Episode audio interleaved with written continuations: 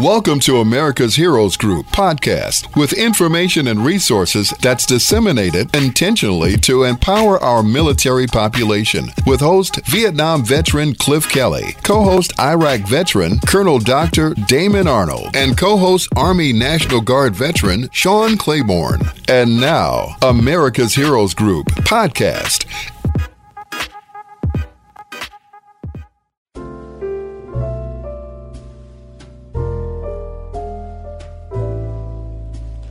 Welcome back to America's Heroes Group, this time with our roundtable and our partner, Chicago Regional Office of the Veterans Benefits Administration. September is National Suicide Prevention and Hispanic Heritage Month. Today is Saturday, September 10th, 2022. You heard our host, Cliff Kelly, at the break. I'm Sean Claiborne, the co-host. Our executive producer is Glenda Smith, and our digital media producer is Ivan Ortega of Scouts Honor Productions. And we have a panelist on the line with us t- today. She's Justyna Berry. She's a U.S. Army Iraq combat veteran and the Chicago Regional Office Public Contact Representative. And Dennis Overton. Donnis Overton, I'm sorry, U.S. Army combat veteran and U.S. Department of Veterans Affairs public contact team member. And we're going to talk about military environmental exposure to burn pits, the legislation that's been passed, and also the VBA process requirements in filing a claim. How are you guys doing today? Good. How are you? Very good. Very good. How are you? Very good. So, what is needed to, in order to file a claim? Justyna. So, what what is needed is the first thing is you need to know if you were previously denied for the condition. And if you were previously denied, then you would need to submit a VA Form 0995, which is a supplemental claim. If this is your first time filing for it, then you claim it on a VA Form 526EZ. Okay. So what's the process like? Is it is it a is this going to be a, a long, complicated process in order to get benefits? No, I believe that this will be an easier process because now it's presumptive based on where you served. So you don't have to prove that you had treatment in service for the presumptive list conditions. And this took it seemed like it took a, a while to get this pushed through. What was what what finally got legislation um, done in order to help people with these burn pits and this toxic exposure that people have been uh, dealing with for really for years?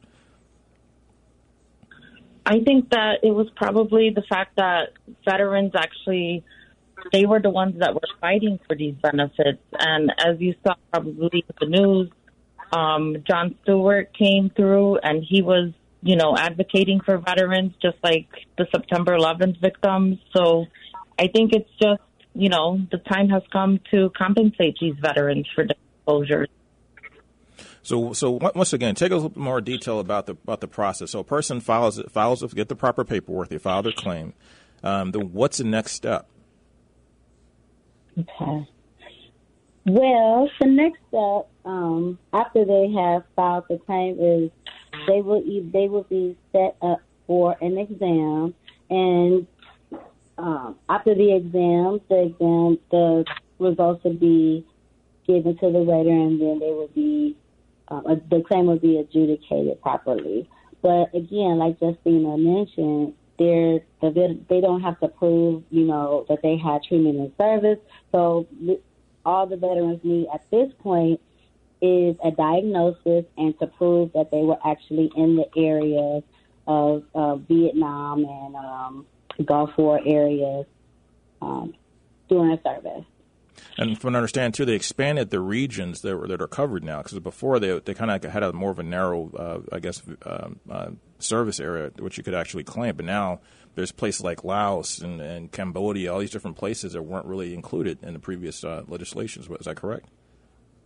Correct. They've actually added five new locations. So um, any U.S. or Royal Thai military base from January 9th of 62 through June 30th of 76 Laos from December 1st of 65 to September 30th of 69.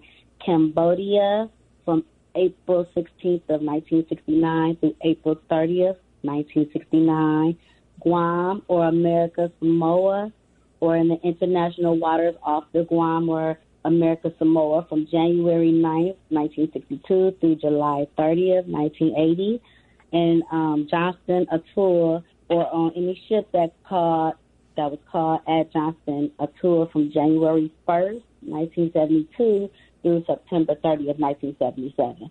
So if any veteran served on active duty in any of those locations, um, the VA automatically assumes that they had exposure to Agent Orange now. What are some of the things that can happen to your body if you've had some of these toxic exposures? How do you know if you're affected or not? Again, the veterans would need to go um, and be they, once they file the claim, then they would be able to um, go to that C&P exam, and then they would be able to, you know, express their concerns at the exam, or they can even do that beforehand if they uh, they can go to the DA or their local doctor and get examined, and, and you know, if they have these conditions, then they can file for them. What are some of the things that you're seeing? What kind of conditions are people coming up with? Um, as far as what the new burn pit, with the burn pits, I've I've heard like a lot of strange stuff. I like I had no idea that even for like Agent Orange exposure, guys are they're saying diabetes is like one of the things that you might ha- you might be able you might um, develop just from having Agent Orange exposure. Mm-hmm. Yeah. Now one of the new. The, go ahead. I just want to um, diabetes is that diabetes is a systemic disease. So if a veteran develops diabetes and they were exposed to Agent Orange, but then later they develop peripheral neuropathy or a kidney condition or hypertension or erectile dysfunction, they can claim that it's due to their diabetes condition. Hmm. So it seems like it's really critical to go get that exam to get to get checked out to make sure because once again, like you know, people coming back from service, these things may not be might not make themselves known to maybe 10, 15, 20 years after you've been exposed to these things. Is that right? That's correct. Yeah. So it's critical to, also, get, to get to get that to get, get checked out. What I would also like to to better mention is that you know, due to the the COVID pandemic, um, some veterans didn't seek medical treatment, so they can also write their symptoms on, you know, a VA form 4138 statement in support of claim, so they can discuss the symptoms that they're having that can, you know, reasonably conclude that it's a disease. You know, you can't self-diagnose a cancer, but you can certainly like chronic sinusitis, you're competent enough to say that, you know, you have blockages in your nose or you have mucus coming down or uh, postnasal drip. So you can write a statement discussing your symptoms, and the VA will have to accept that as a current diagnosis. Hmm. And what are the dangers for for, for postponing uh, getting an exam? I would say that I mean, ultimately, it's on the veteran. I mean, if they don't go get an exam, then I mean, their it's their health. You know, if they know that they've served in the Gulf or they know that they served during Vietnam and that they had exposure, it's totally up to them. You know, to get you know go and be seen. Um, I hear a lot of veterans come in our office and they're furious because they feel like we have to reach out to them, and that's not the case. Mm. It's you know we, there's too many resources out here to include you know this radio show that they can access and get assistance. So I just want to let you know my fellow veterans know that we are here to assist you, but this it starts with you. This is your claim. This is your life, and it also affects your family out here too. So you know, um, if you don't know whether or not you've been exposed. If you think you've been exposed, if you can't remember, you can they can always come and see us. They also can use VA.gov and simply type in um, Gulf War presumptive or um, Vietnam area, I'm a Vietnam era presumptive. And once they do that, it's going to pull up all the conditions that are presumptive, which means it is presumed that you have this condition due to your service in that area.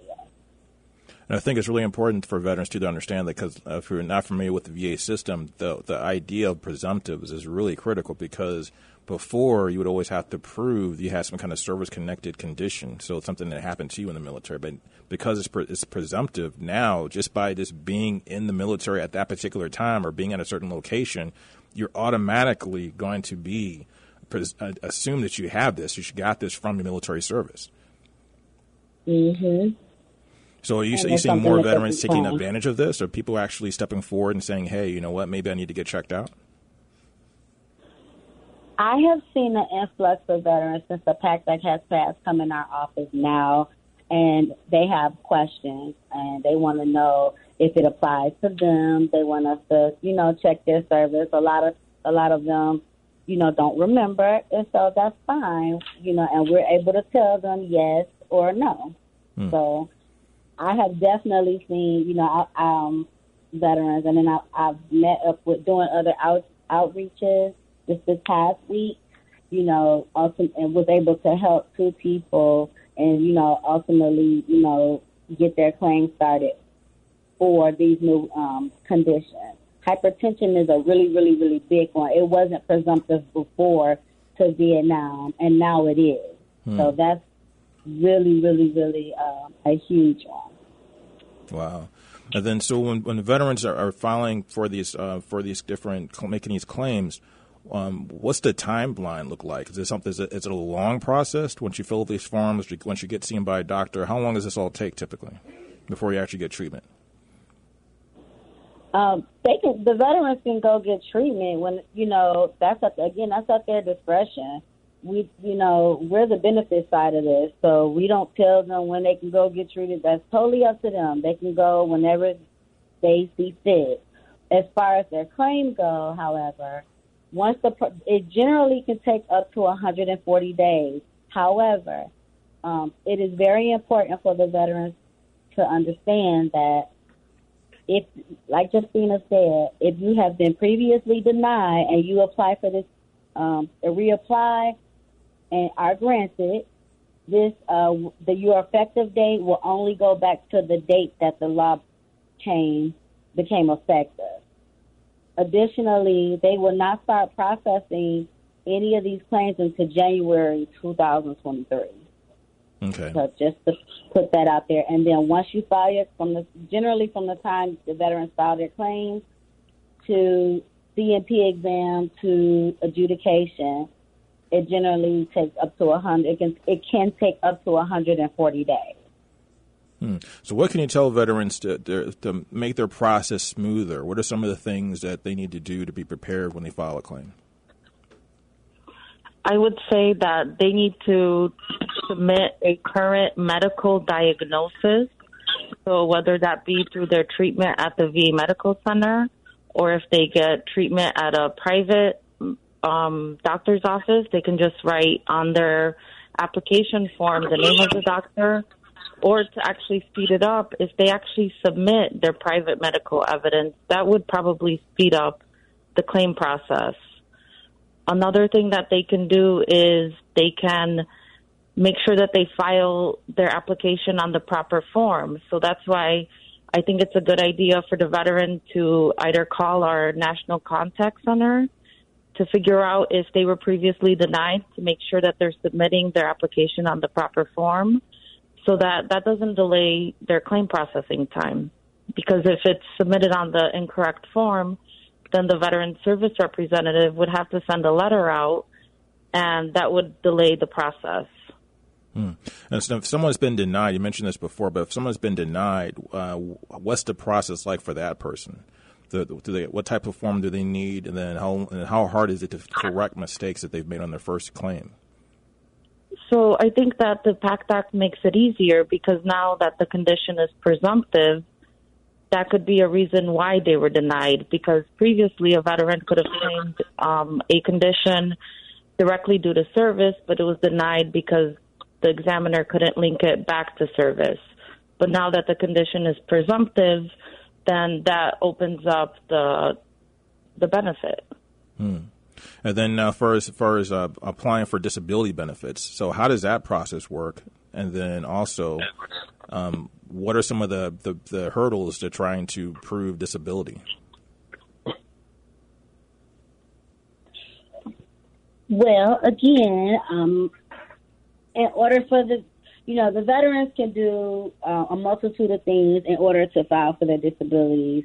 Uh, for starters, they can actually come in and see us. They can make an appointment to see us if they don't have a representative, or you know, even if they do have a representative, they can make an appointment to come in and see us, um, or they can make an appointment for us to give them a call, which was which is considered to be a virtual appointment.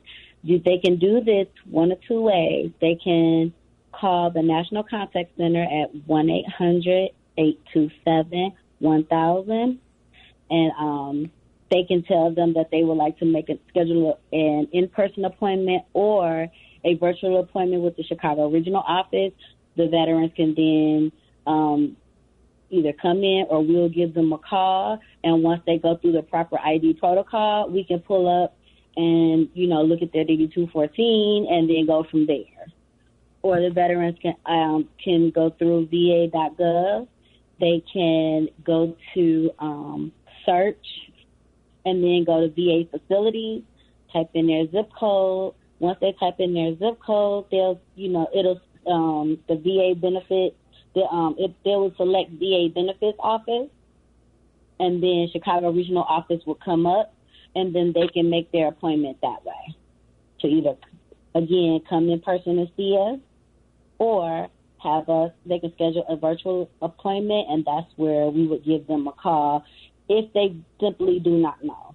Because hmm. it's just a matter of us looking at their DD 214 and seeing whether or not they serve during the time frame in the correct area in order for them to be considered for these presumptives.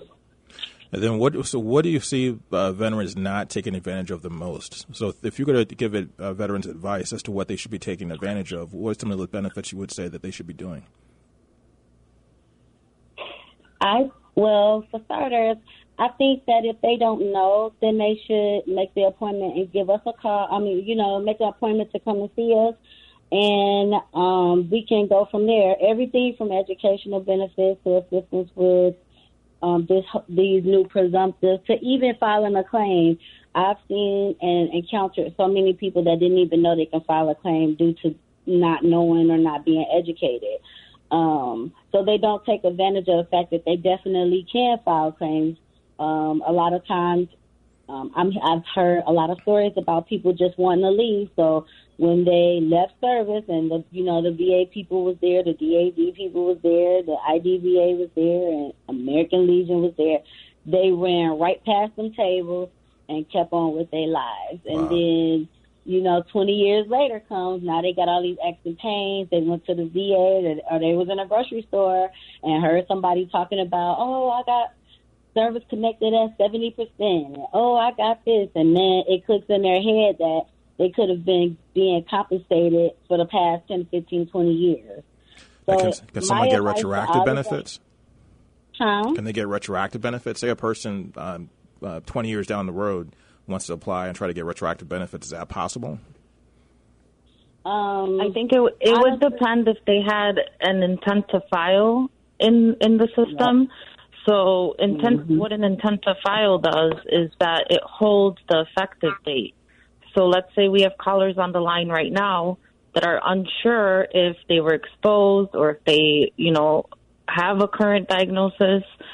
I would encourage them to call the 1 800 827 1000 number to file an intent to file so that that will give them one complete year to gather their evidence and then submit their complete application, which would include the diagnosis, the proper form, and we can go back to that date of intent to file.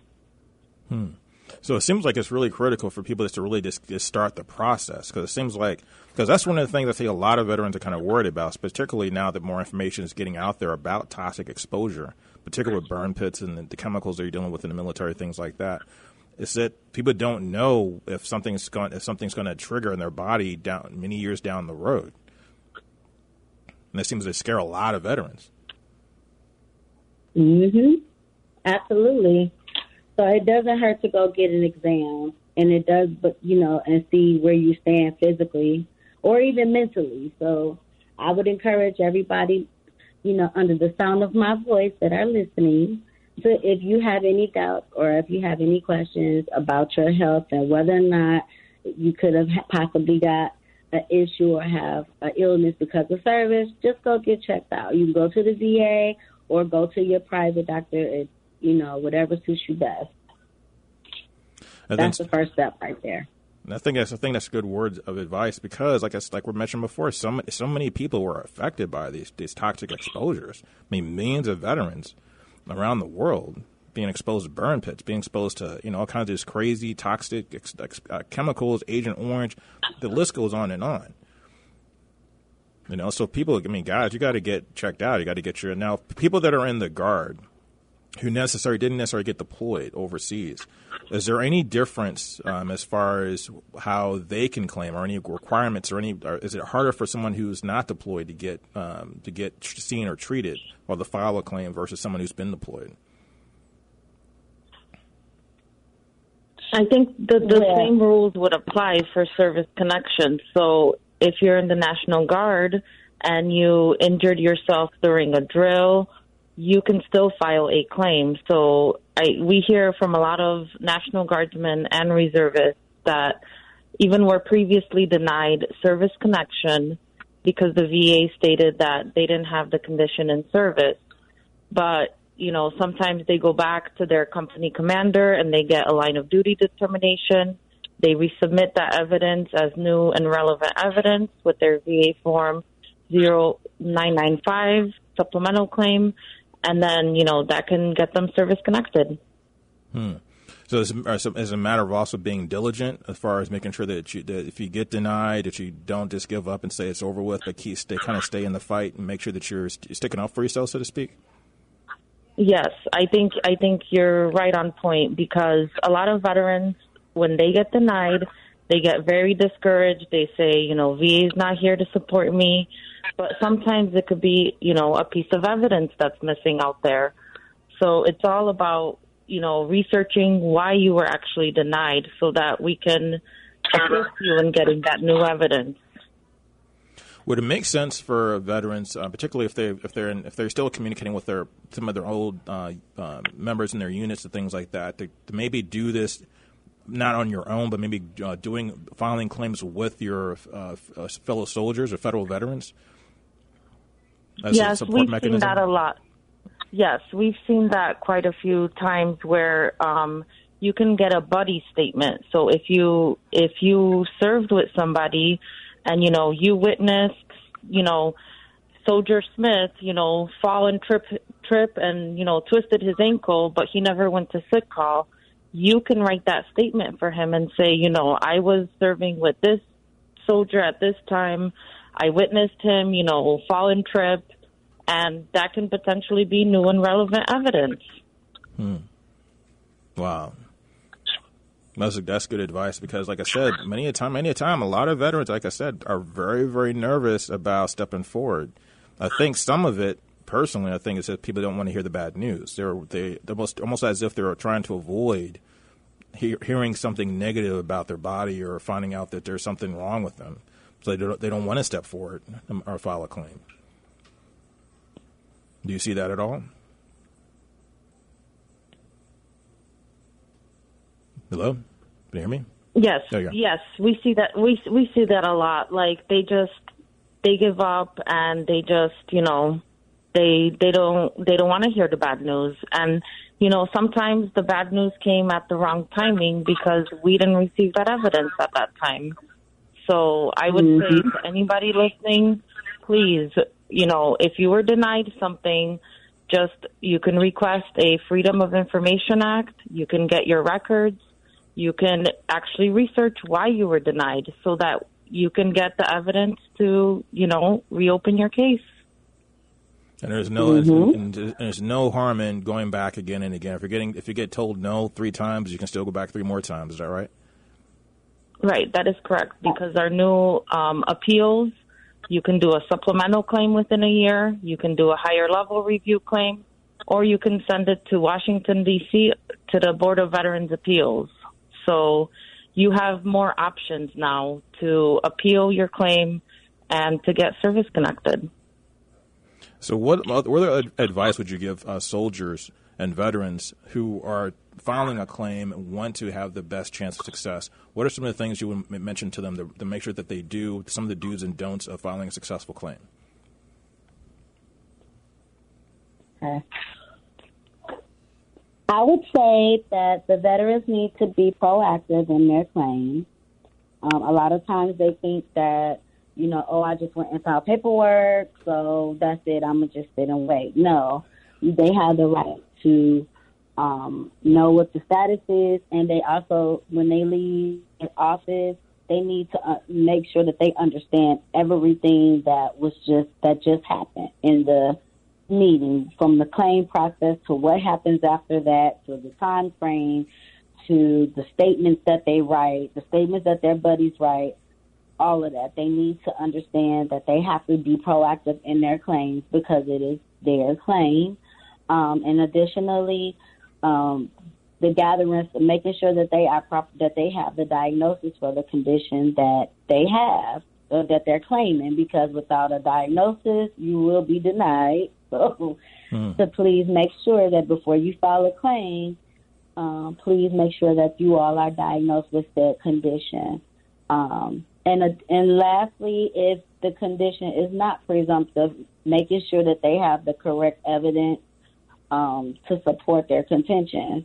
So, be it a a statement from them, because a lot of times they don't have.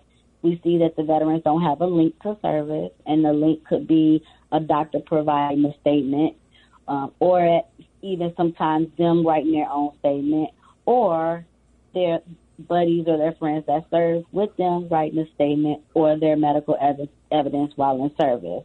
So that's also important as well for them to make sure they have the sufficient documentation that they need um, when they're filing their claim.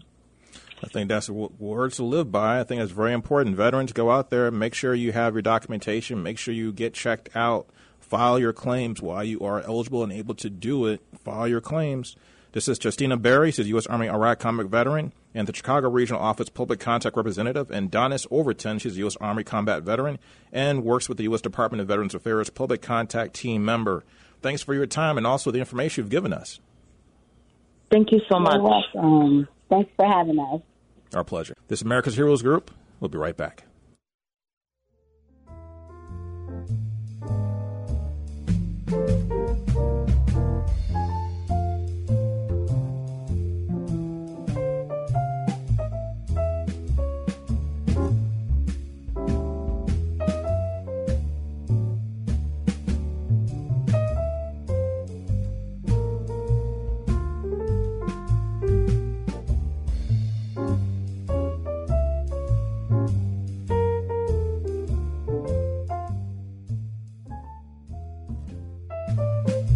Thank you for listening to America's Heroes Group podcast. Don't forget to subscribe so you won't miss an episode. And for more details, visit americashg.org.